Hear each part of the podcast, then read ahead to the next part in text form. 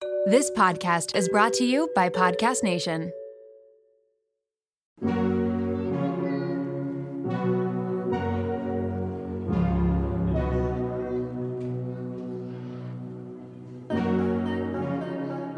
Welcome to Raw Beauty Talks. I'm your host, Erin Treloar. Ready to peer behind the highlight reel and all those polished pictures of the world's biggest influencers and wellness experts? We're going to uncover what beauty, health, and wellness truly means in today's world. As someone who really struggled with disordered eating and negative body image, I became a health coach because I'm passionate about redefining health and wellness so that it's less about the weight on the scale and more about how we feel. Let's pull back the curtain for some raw beauty talks.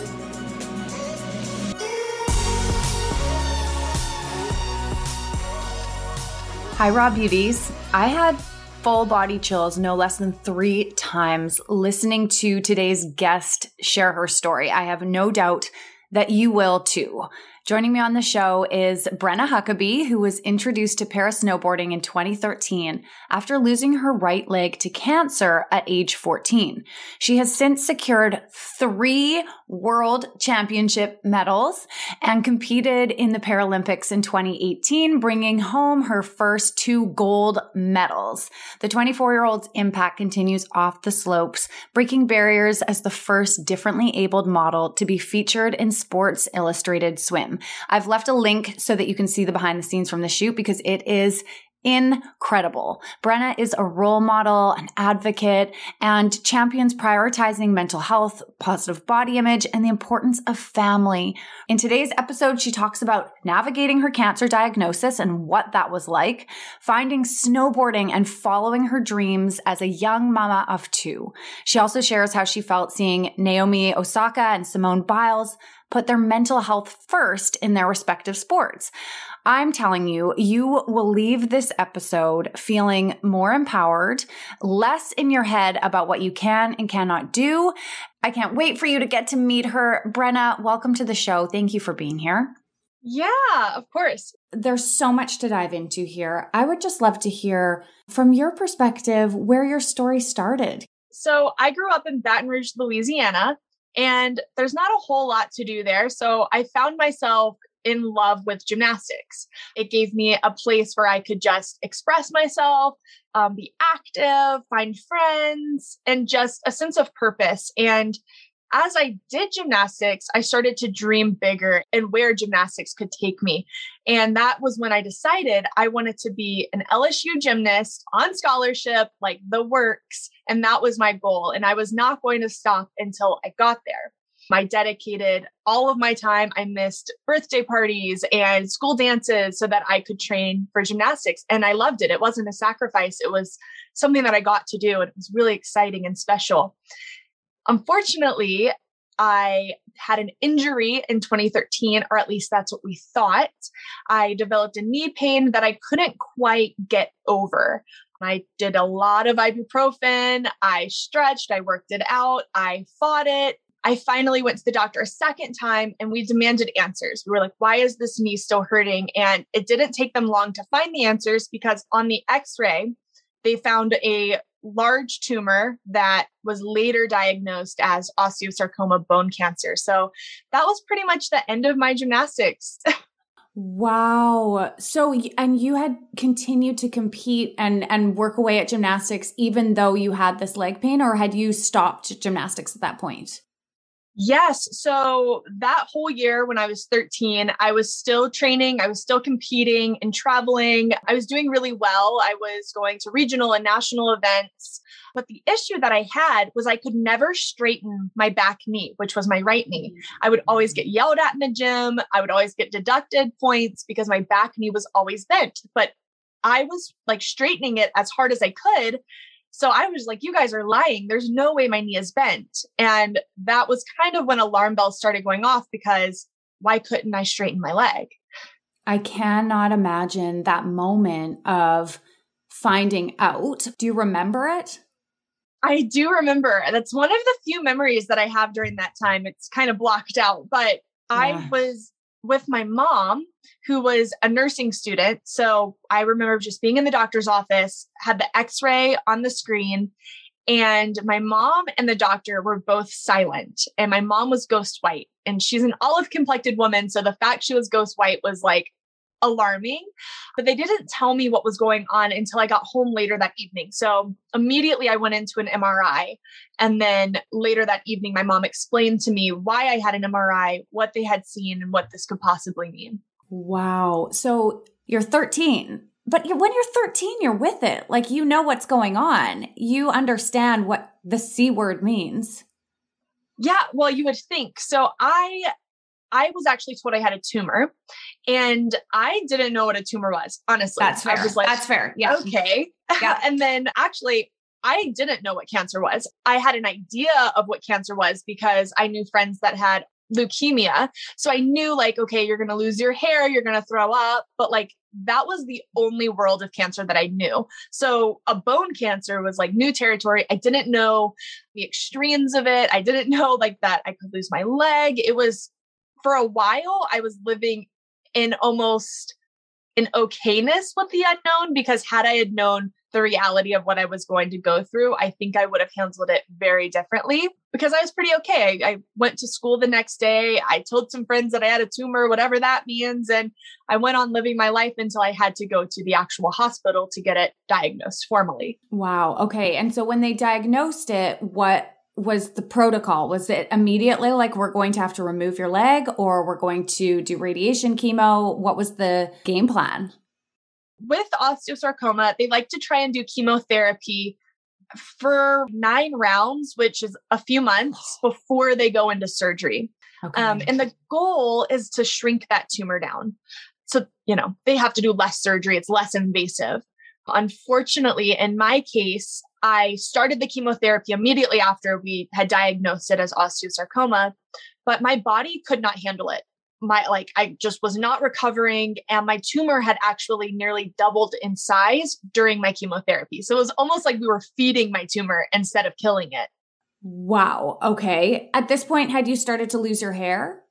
Yeah, so I lost my hair probably a month into chemotherapy. I ended up shaving it with my best friend because it was just you know, it was hard to like watch it fall out in clumps and it was just mm. easier to be like okay i'm going to get rid of it on my terms so me and my best friend did like funky hairstyles and then shaved it all off wow that's so cool that she did that with you and that that you had that person who was there in that moment when did you find out that you were going to have to remove your leg so when you're diagnosed with osteosarcoma, they kind of tell you the plan. They're like, okay, you're going to do chemotherapy, a surgery, and then more chemotherapy when I say a surgery, there are three types that you can get. You can save your leg, and it's an internal prosthetic. Um, so you have a cosmetic leg that's your own, but it doesn't work quite as well as if it were bone. You can't be very active on it. The other option is something called rotationplasty. So they cut your foot off, they cut your knee off, but then they take your foot and put it where your knee was um, so that you have a joint and a sense of control. And then the third option is just your standard amputation, which is what I have. And I had actually chosen to save my leg. I had chosen limb salvage because the thought of having a metal leg at that time and in our world was just unbelievable. I hadn't seen anybody in the media, in magazines, online, wherever doing the things that I wanted to do with a prosthetic leg. So it wasn't until we found my tumor had grown that both of the other two surgeries, the rotationplasty and the limb salvage, were off the table, and amputation was my safest choice. I feel like one of the most important things when at any stage of life, but especially when we're younger, is being able to see people doing and living life in some sort of way that that allows us to see ourselves living it in that way. And so as you said, there there wasn't anybody, there was no social media. You, you didn't have Amy Purdy and Jessica Quinn and these other women who were going to the Olympics and having families and living big, beautiful, full lives who had a prosthetic. So in that moment, I can imagine that there would be times where you felt limited, like this would put a cap on your ability to live a full life. How do you navigate that? So, I mean, obviously it was very hard. When you finish chemotherapy, you get to ring this bell and it's like to signify like you did it, you're finished. And it's supposed to be one of like the most beautiful days because you're done with, in theory, the most grueling time. And I remember ringing the bell and being struck with this reality that the life that I had fought for for the past year didn't exist. Like I didn't have my friends, I didn't have the same community, I didn't have my leg to do gymnastics, my goals, my sport, like literally everything that I had thought in my head I was fighting for didn't exist. And so I remember just being down like what do I do now? I've dedicated years and years and years to becoming a collegiate gymnast, but now that doesn't exist. And so I did go through a period of time where like I was angry, I was hurt, I was sad, I was mad, I was everything in between. I would be in a wheelchair. I would use a motorized wheelchair because adapting to my prosthetic was just like so emotionally draining that I didn't want to do it. Heck, I probably still would be doing that today. I don't know until my mom was like, nope, we're getting rid of it. We're selling it. We're giving it to somebody else. I don't remember what they did with it, but it was out of the house. And she was like, You're going to get your own dinner. You're going to make your own breakfast. Like, you're going to get up and get your own water. And so she was forcing me to like wear my prosthetic and get used to it. And as I started doing small tasks on my own, I began to realize, like, oh, this isn't as bad as I thought. This isn't forever. Like I'm not stuck in this pattern. And I got a little dance Xbox things, the Kinect, where you can like dance yes. in it or whatever. Yeah. So I got that. And that was like my prosthetic training. I was like, if I can dance and do whatever movement these are, like I will be good. And then I slowly turned into walking in my backyard. Eventually, it just became my new normal. Oh, I got goosebumps and a little teary when you said that your mom took away your chair and told you you're going to get dinner. That could not have been easy for her. I mean, moms are amazing. Watching your daughter struggle, watching your daughter lose everything that she's passionate about, and then knowing somewhere deep down, I can't enable her to sit anymore. Like she has to live a normal life. I have to hold that space for her, even though she's going to probably be pissed in moments. I'm going to do that.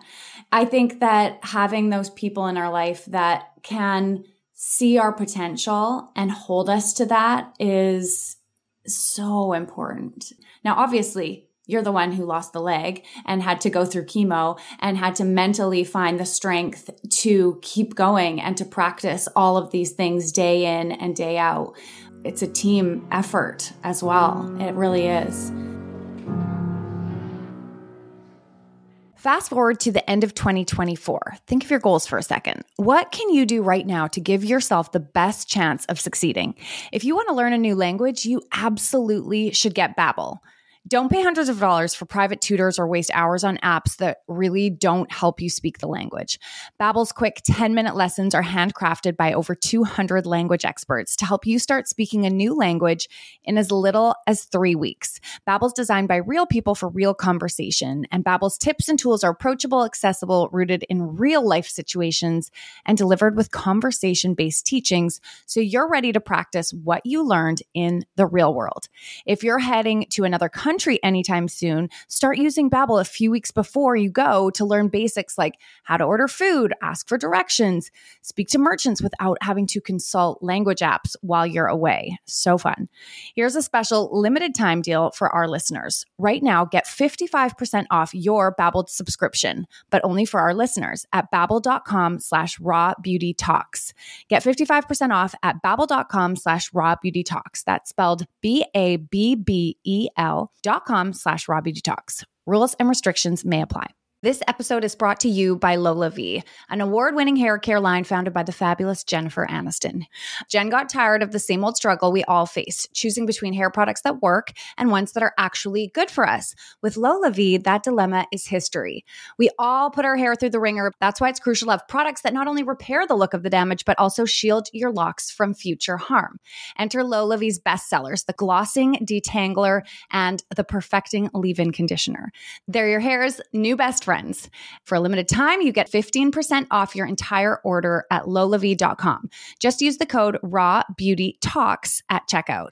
LolaVie is all about naturally derived plant based goodness, no silicone, sulfates, parabens, or gluten, and of course, cruelty free and vegan. That's 15% off your order at L O L A V I E.com with promo code RAW BEAUTY TALKS. You can only use one promo code per order and discounts can't be combined. After you purchase, they'll ask you where you heard about them. Tell them I sent you over.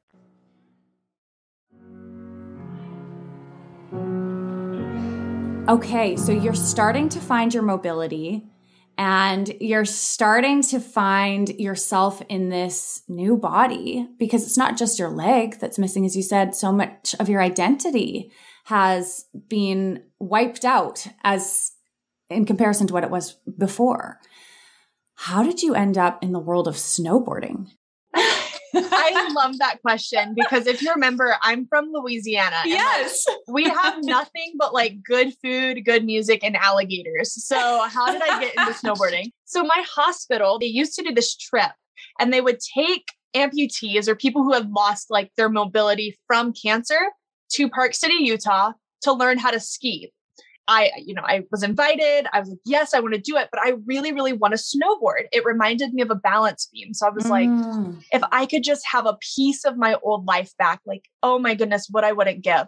And so I like begged and pleaded, and they actually don't allow above the knee amputees to snowboard in a group setting for the first time. So they really didn't want to teach me how to snowboard because it's so hard for us to learn and it's we're so susceptible to injury because it's so difficult.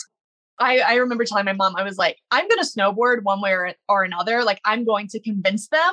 And I did. I, I got to snowboard and I had tried a few sports before this experience. I had tried like swimming, I thought about diving, I tried like some water skiing stuff, soccer, and like nothing gave me that rush, that challenge, that drive that gymnastics did.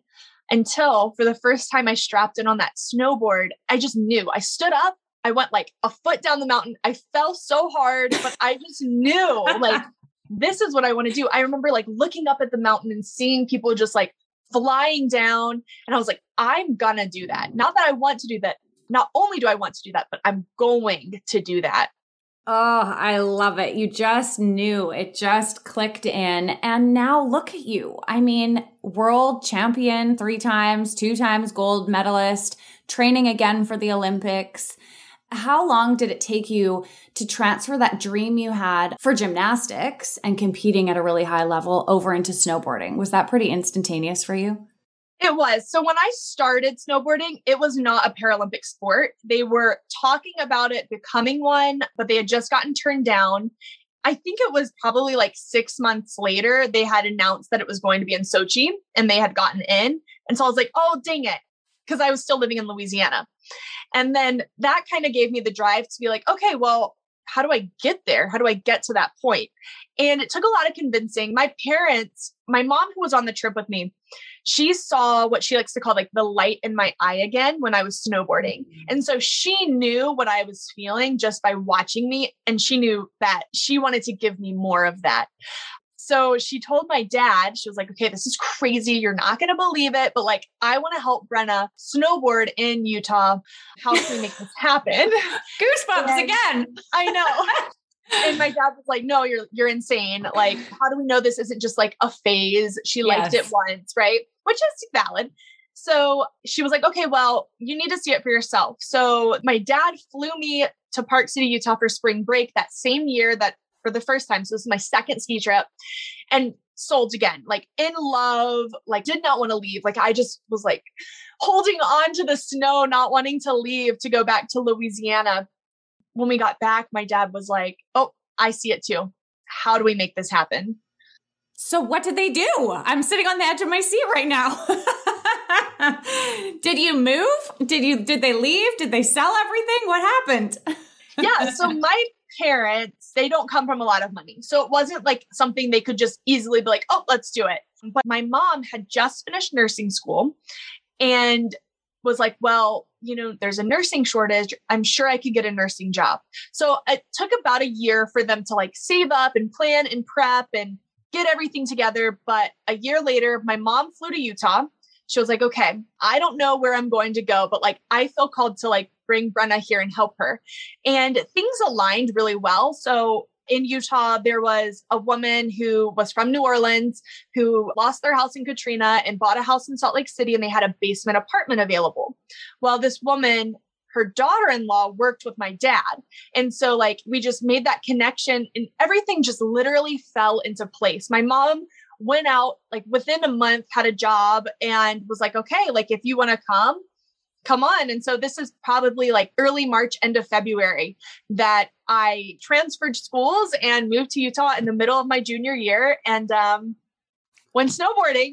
what the hell is happening? I love this story so much. I mean, not only was your family taking leaps, you were taking leaps. They took a really hard, difficult situation where everybody could have sort of withered under the stress.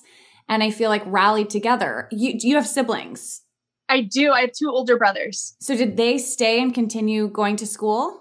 Yeah, so they were both in college, um, but it was still very hard, right? Like your mom and your sister just like up and left for like this new life without them. So it was definitely hard, but I think they understood where I was and and they saw the benefit that this could give. And they were one of the few because I remember people, they were like, You guys are nuts. Like, who does that? My aunt, I remember being like, What are we doing Aunt Vicki? Like, everybody thinks we're crazy. And she just looked at me and she was like, So what if you are? You go. And if it doesn't work out, you come back home, like whatever. And I was just like, You're right. and all the people who are making comments are individuals who have had dreams themselves and likely have gotten in their heads about, I can't do this. It doesn't make sense. It's impossible. The finances won't line up. How will I ever get to the Olympics or how will I ever start the business? And so seeing somebody else live so boldly as to go after their dreams and it's not just you, it's your family rallying behind you as well. It makes others uncomfortable because they weren't able to do that for themselves. So it's not really about you. It's other people being like, what? That's not how this world is supposed to work. Oh, it's so inspiring. I mean, everyone who's listening right now, I want you to just push pause for a second and think about that dream that you have. Think about that thing that you imagine for yourself or that you would love to do. And most likely right behind that, a whole bunch of doubts and, you know, possibilities as to why it wouldn't work will, will come following behind. And then continue to listen to this story because I mean, this is a girl who for sure you would have had doubts too in moments and questions and, and fear, but you did it anyways. And look how it turned out. Okay. On that note, let's talk about fear and self doubt is that something that's part of your world or not so much? Absolutely. I'm a human, of course, like everyone, right? But a part of the story that I guess I kind of left out up until this point is when I made the decision, because I was scared, right? I'm like, what am I doing? I know deep down that this is what I want to do. Something is pulling me to this, but that's not always enough.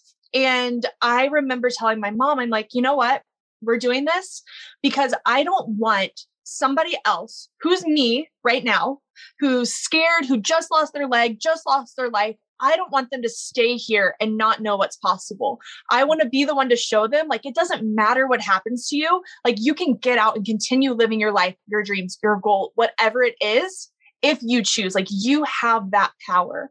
And so I held on to that with everything within me. I mean, still to this day. You know what your mom did for you? You know, when I got goosebumps and a little bit teary when I was like, she saw your potential and didn't let you rest in anything lower than that. You did that then for so many other women by moving past your own fears and holding on to that. You became a symbol of living boldly, of living to your highest potential, of not withering away or settling in in doing that. Ah, love it. I love it. Amazing. Okay, so I'm curious to know when you go to compete at the Olympics, we've obviously just seen these incredible athletes that are competing. What's that like from a mental health perspective? Do you mind if I backtrack a little bit to explain the pressure I was under? Please tell us all, everything. I'm here for it. okay so 2014, that was my first full season in Utah. Okay. I went to my first competition, was invited to go to World Cups. Everything was going great. 2015, I was winning. That was my first world championship win. Everything was going great. Again, well, end of 2015, I found out that I was five months pregnant. This was a major shock, not only because I've been competing pregnant, but also because I was told by numerous doctors I was on birth control. I could not have kids. I was told I could not have kids because of one of the treatments that I had. It had just fried everything. I mean, I've had so many tests done. And I somehow ended up pregnant. You were on birth control and had been told that your body was not capable. How old were you at the time? I was 19. And the whole fam jam has uprooted and is there to support you in your dreams. And now you're pregnant. Yes. And I went back home to Louisiana. I wanted my family support. I needed help, right? I'm 19. I'm terrified. I don't like, what am I doing with my life? So I went back home. I gave birth. And I remember talking to my mom and I'm crying, I'm bawling, and I'm just like, I feel like gymnastics, losing gymnastics is happening all over again. I'm finally in the groove. I've got things going for me, and something is coming in and taking it all away. And she just looked at me, and my mom, like, she is such a strong woman. She just looked at me and was like, Okay, what do you mean you can't do that as a mom? I went back, she, well, I haven't, like, who, I don't know any professional athletes that are moms that are out here crushing it. Like, what do you mean? And she's like, well, why don't you do that for your daughter? Like, we'll help you with childcare. We'll figure it out. Like, let us help you. And I was like, okay. But I made the decision when this happened. I said, you know, two things. One, I'm going to show my daughter it doesn't matter what happens. You can live the life that you want. Like you can go for these things, right? And two, if I'm going to go for this, if I'm going to leave my home and my family for months, sometimes at a time, like it's a long time that you're on the road. I want to win like I'm gonna win, right? Like I'm not just playing around.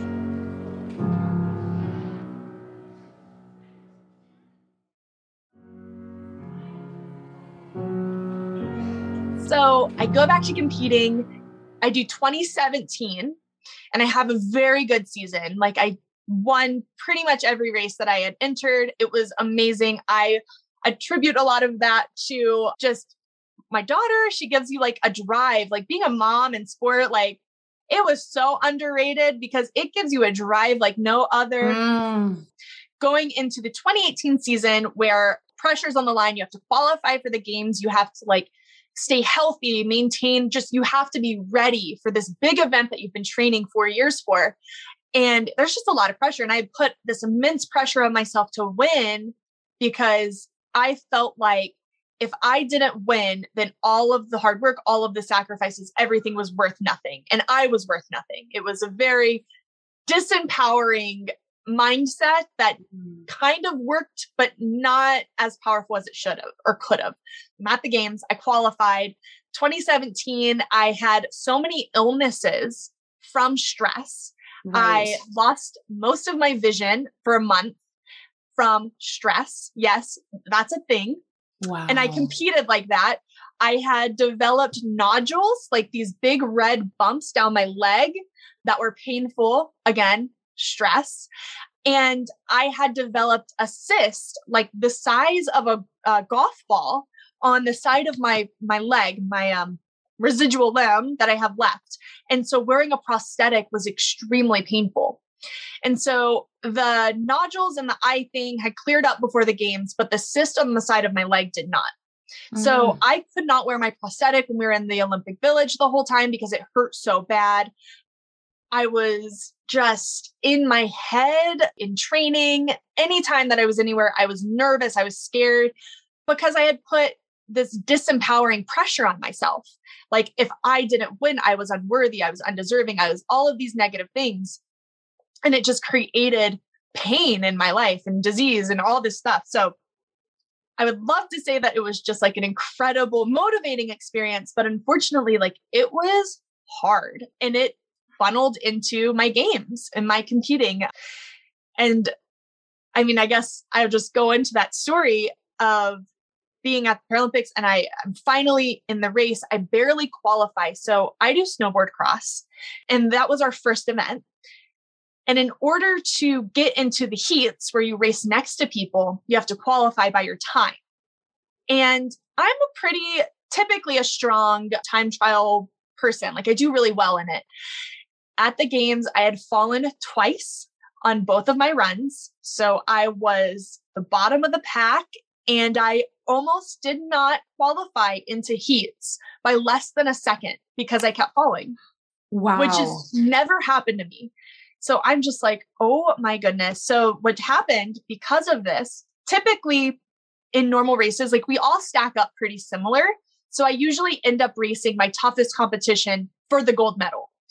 But at this games, because of how everything played out, where I had qualified last, I met my toughest competition first.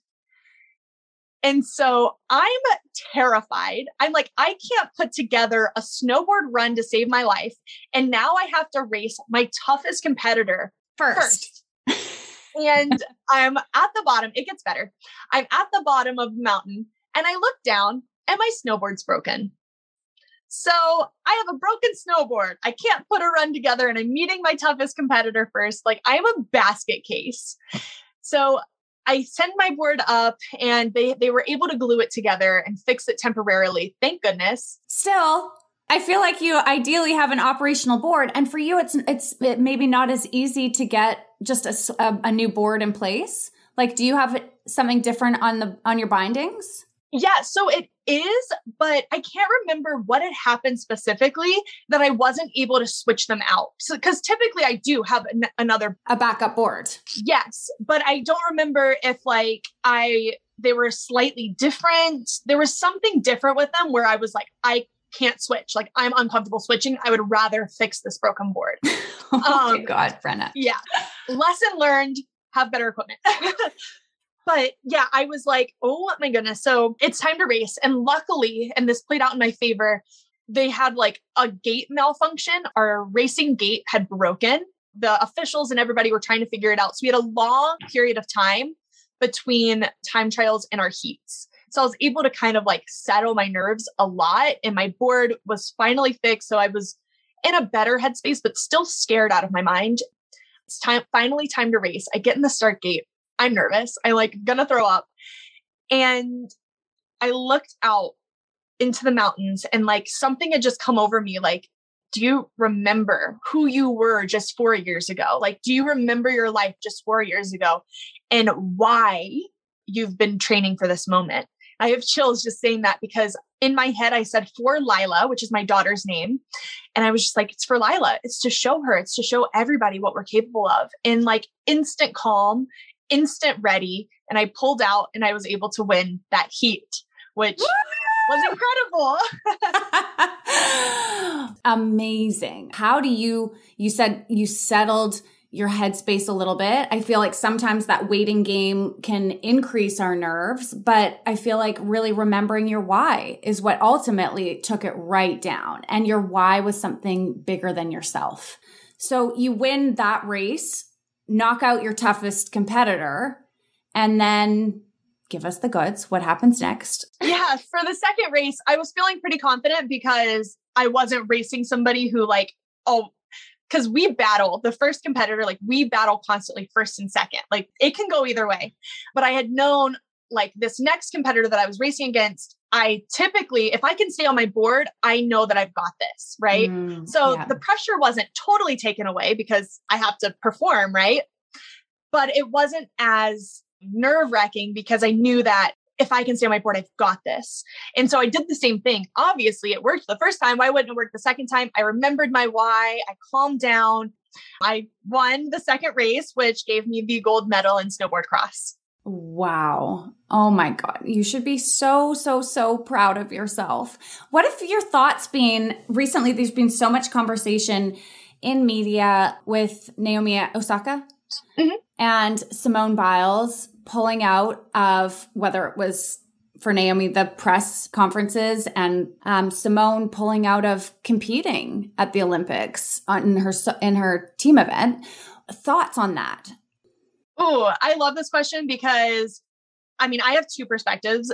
For one, I'm like, a weight is lifted off my chest as an athlete to be like, oh my gosh, I'm allowed to prioritize myself. Like women who are in like the highest of highest of competition in the media, in everywhere, like you know their names, and they were able to say, no, I'm not doing this. Like that just gives me permission to be like, oh my goodness, like I can step aside. Like I have competed on injuries that nobody should have competed on because you're indirectly and or directly told like you have to perform. You're here to perform. You got to go do it. And so i feel like we finally have like a voice her our own voice to be like no like this is unsafe. Because the thing with simone is like if you're not in and this is the same with my sport as well if you're not in a good headspace like you could either seriously injure yourself or kill yourself. And being able to say like i know that i am not where i need to be this is dangerous is so important and huge. And so, like, I very much support it. And I mean, at the same time, like, we train our minds. Like, we have sports psychs. We are doing everything that we can to train our minds just as much as our body. But our bodies give out, you know, sometimes our bodies just randomly give out. Why wouldn't our minds do the same? Like, we're training as much as we can to be prepared but not everything is going to be, you know, meet our preparation. And so, mm-hmm. and there's so many things, so many things that could derail someone's mental game when it comes to sport. Like, we don't know the full story. We never may know the full story. But what we do know is we have permission now to say, this is dangerous. I need to not do this right now for my body and my mind you can if you see it you believe you can be it. And so those girls in the same way that you've done for so many girls are sort of opening that door to say this is an option. This is okay. Who gives an f what other people think about it? I'm putting myself first. You mentioned that you work with sports psychologists and as somebody who is not an athlete I will probably never work with a sports psychologist, but I feel like the tools that you learn in there there are probably some that mirror those that I teach as a health and wellness coach around mindset that can be applied to anybody in their life, whether you're going in for that job interview or you're about to go into labor, you're pregnant and, and, you know, going to deliver this baby, or maybe you're having a bad body image day and you just are feeling awful about yourself. What have you learned working with sports psychologists that could potentially be applied to anyone? Ooh, I love that. So yeah, absolutely. So a sports like they help with your mental game for sport, right? But I remember going into my therapist's office, my like regular therapist, and being like, I know all of this. I know what you're going to say. Like, I know how to like take these tools and put them here and apply them because they do transfer. Right. But sometimes I needed more. I needed more. Right. But when I healed that thing that I needed to heal, those things, taking those tool, tools from sport, it was so easy to apply to my life in every other area. One time I was doubting my accomplishments, doubting my ability, doubting like everything with sport. Like, what am I doing? I need to train harder. I need to work harder, whatever. My sports psych had me write down everything that I'm good at in sport. Not what I'm bad at, not what I need to work on, like what am I good at? And like just sit there. And it took me a few days to come up with things, which is insane because you would think like, oh, I can do this, this, this, this. No, it was like, oh, I could be better at this. Right. And so it took me a few days to do that. But now it's something I can do just like off the top of my head. Like I know what I'm good at. And like that gives you the confidence to go for like the job interview, trying the new sport, trying the new whatever. Like it just gives you that ability to be like, oh, well, I've done and can do X, Y, and Z. Why can't I do the next step? Oh, I love that. Everybody, again, pushing pause or taking a moment at some point to write a list of the things that you are good at. I start every one of my coaching calls off. We celebrate wins. And the reason that we do this is because as women, we're so damn good at looking at all the things we could have done better or all the ways that we should have shown up differently or how there's so much more room for improvement. And so getting in that mindset of really identifying what you're good at. I loved it when you said, I'm good at staying on my board. You know, of course, you're snowboarding at fast paces. You can always fall. But one of the things that I'm good at is staying on my board and going quickly. You know that about yourself and that that's a strength. It's okay to own your strengths as a woman. We've got to stop keeping that hush hush and silent and oh you know no I'm a good no! Identify your strengths and step into it. Own that shit. Share it on social. You can like cross things off if you don't want people to see it. But again why wouldn't we want people to see it? Show the world. Tell the world. And tag Brenna and I on Instagram. We'll make sure her handle and our Raw Beauty Talks handle. Tag it. We'll regram it. I want to celebrate all of your strengths and what you're good at. So show it Love that, Brenna. I, I, mean, I honestly feel like we could sit here for three hours and continue to have a conversation because your story, as you've told it, it doesn't end. You've since had another beautiful little girl, I believe. Mm-hmm. And how old is she now? She's a year and a half. Okay. You're preparing for the 2022 Olympics, continuing to compete. If you could write an email that was going to land in the inbox of every woman's email, and it was the last message that you could give the world, what would you tell women of the world? So it doesn't matter what you accomplish. If you go for your goal and you do it or not, it doesn't matter because you are already whole and enough and deserving as you are right this second. The beauty and the fun and the power and the confidence and all of those things comes from the process of getting to that goal. It doesn't come from the achievement of the goal itself. It comes from the learning and becoming and the growing of who you are from start to finish. That's what matters. And I just really want people to remember that and not beat yourself up one way or another because you don't have control over every little thing in your life. Things change like life changes. I mean, look at the last two years we've been living in and you just really have to take time to celebrate those small wins in between or else you'll go crazy. Oh, I absolutely love that. You couldn't be more spot on. I'm going to share as well the link to the behind the scenes of Brenna's Sports Illustrated bathing suit shoot that she did. I'm so thrilled that Sports Illustrated is taking a turn to show a more diverse range of women compared to where we were five years ago with the swimsuit edition. But I want you to go see her behind the scenes. She looks absolutely stunning, rocking these empowering, gorgeous bikinis. You said in that, in that shoot that it felt good to be sexy in front of a camera. What I loved about that was it wasn't about being sexy for men or sexy and sexualized. You could see your strength. Like there was some inner power coming through in those images that just reminded me that sexy is so much more than something that we are for other people. Amen. I mean, it's a feeling, it's a belief, it's something that you have control over. It doesn't matter who thinks you look sexy or not. If you think you look sexy, then you're sexy, right? Like that's what matters. That's where it comes from. Well, damn, girl, you were putting off all the vibes. Thank you so much for joining me today. It was so wonderful to chat with you. And you better believe we'll be watching with everything that you're doing and cheering you on from afar. Oh, thank you so much. This was wonderful. Thanks for taking the time to listen to this week's episode. Please take a moment to rate, review, or follow on your favorite podcast app and share this episode with someone that you think could benefit.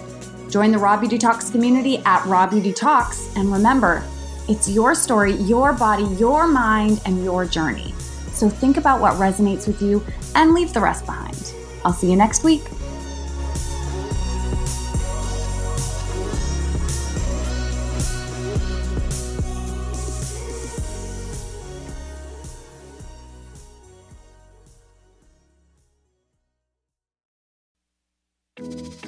Ever feel like you're struggling through motherhood? You're not alone. I'm Erica Djossa, host of the Momwell podcast, therapist, and mom of three. Join me each Wednesday as I sit down with guests, including psychologists, pediatricians, psychiatrists, fertility specialists, lactation consultants, and more to unravel the myths of motherhood. With expert advice, practical tips, self love, and some coping skills to help you along the way, you can become the mother you want to be. Listen to the Momwell podcast at momwell.com slash listen or on your favorite podcast platform.